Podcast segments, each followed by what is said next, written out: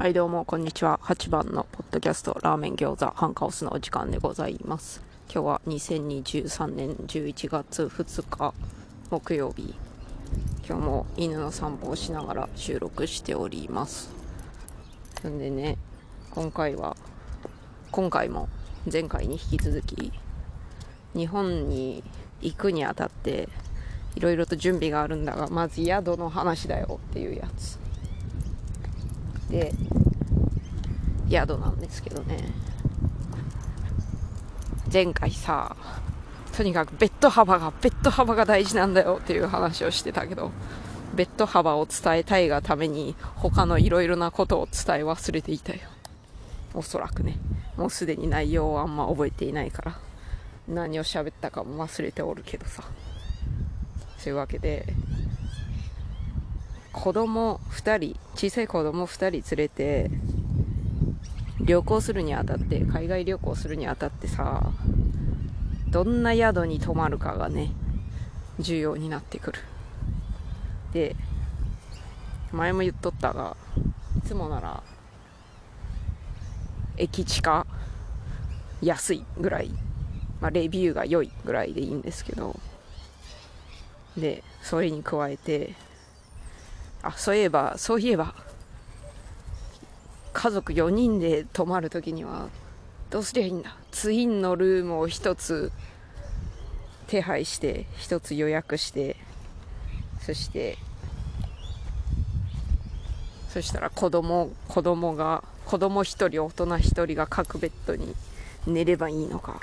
それともダブルの部屋を2つ借り借りてなんとかするんか。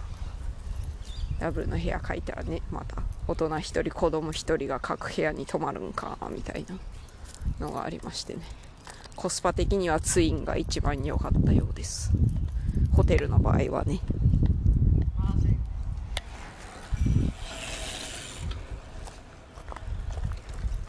ホテルの場合はそうなんだがホテルをいろいろ調べとったのよ。まずいろいろ移動するからね。最初の1日目の1泊の関西空港近くのホテルも取らんなんしそっから大阪に5泊すっからそのホテルも予約せんなんしでそっから実家のある富山に行くんだけども実家には泊まりたくないからホテルを手配しないといけないんですがそれはサクッと決まったけど。で東京の宿も決めんなんしみたいなね。で私はそういうそういうのをサクッと決めれん人だから。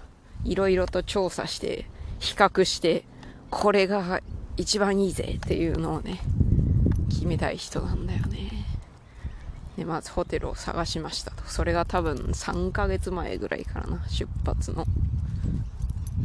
でその後そういえば Airbnb 日本では Airb というらしいですが Airbnb もちょっとチェックしておこうかなと見てみたら。Airbnb めっちゃ安いじゃんってなってさまず大阪をチェックしてさこりゃええこりゃええと思ってよし予約するぞって予約しようとしたんだけどその前にねキャンセルポリシーがねキャンセルポリシーでいいのか？日本語でもポリシーでいいのか？それは知りませんけど。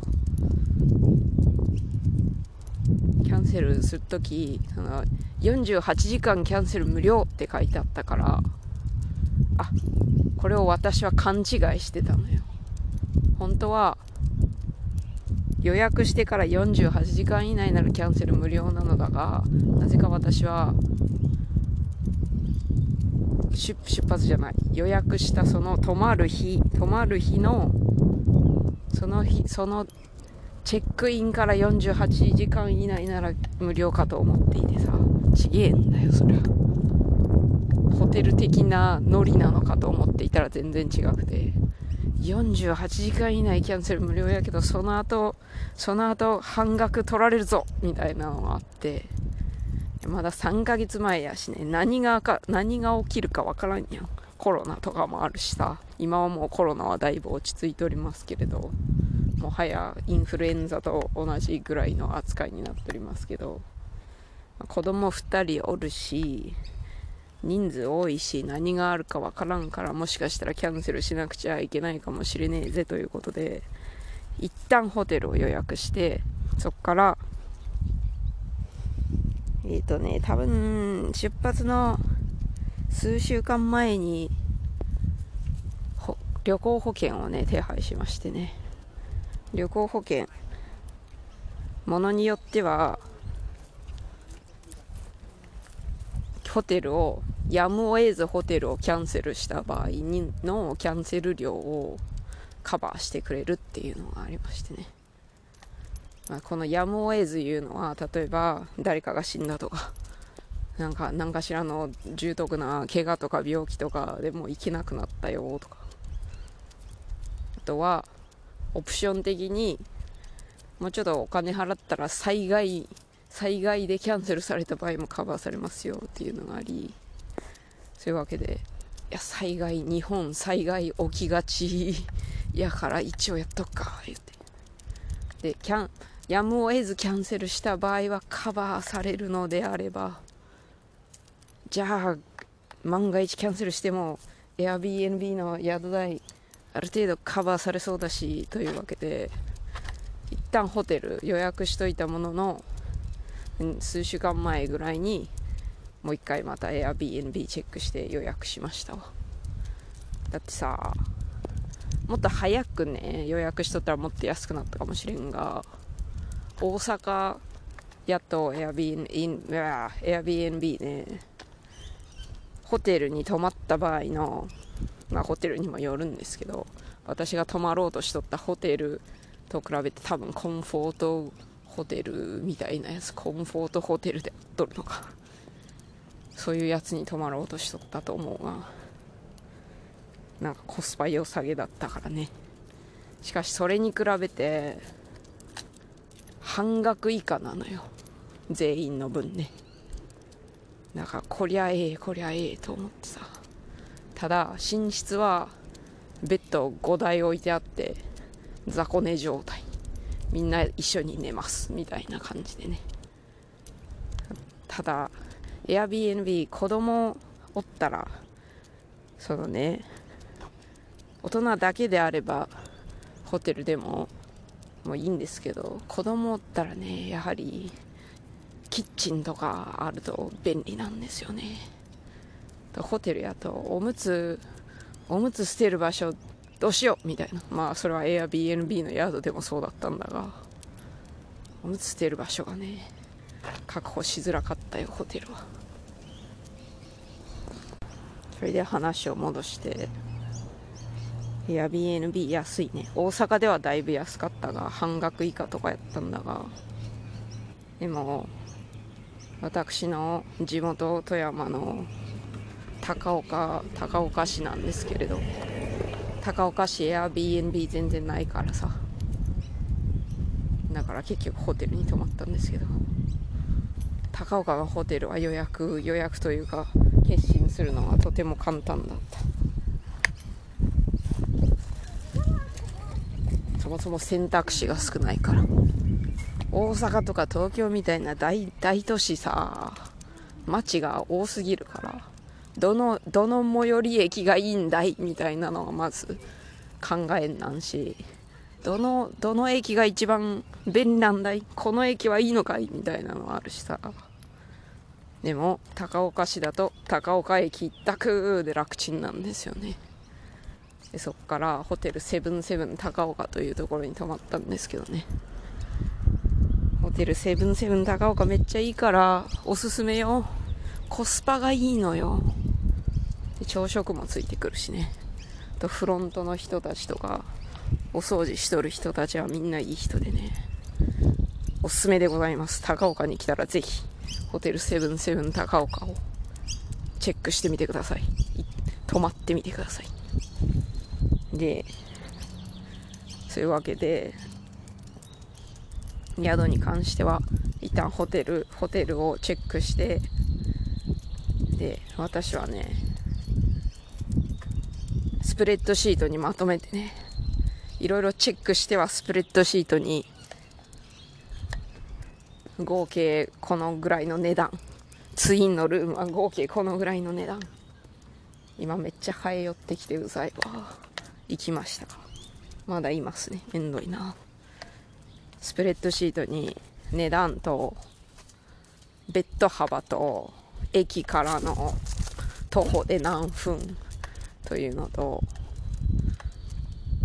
と部屋の広さを書いたまとめたスプレッドシートを作ってね各都市各各各都市言うても大阪大阪東京高岡高岡はまあそうなんですけど高岡じゃなくて金沢に泊まるかもということもあったから金沢も一応チェックしといたけどそういうのに逐一じゃらんとかで調べては記入して総合的に見てこのホテルがいいぞとかそういうのをねチェックしとったんですよね。そういうことしとくからね。時間かかるのよ。宿選びが。なんやかんででなんやかんやで宿は選べましたけどね。でそんぐらいですかね宿の話は。他になんかあるかな。おむつね。おむつの話ね。おむつの話っていうか小さい子供連れて旅行するときはね本当いろいろチェックした方がいいかもしれん。おむつの捨て場所がとにかく困りました。ホテルならね毎日おむつ捨てて おむつっていうかゴミ回収してくれっからさ。その高岡のホテルにいた時はお風呂場のゴミ箱を逆さまにしてその中にうんこのおむつを入れてなるべく匂いが漏れないようにして清掃の時に掃除してくれる時に捨ててました。ゴミ箱に。そんな感じです。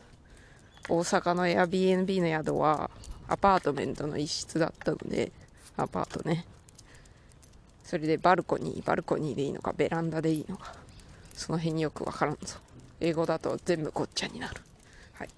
ベランダ的なやつがありましたのでそこに放置しといてでチェックアウトの直前にゴミ箱に全部捨てたと思う。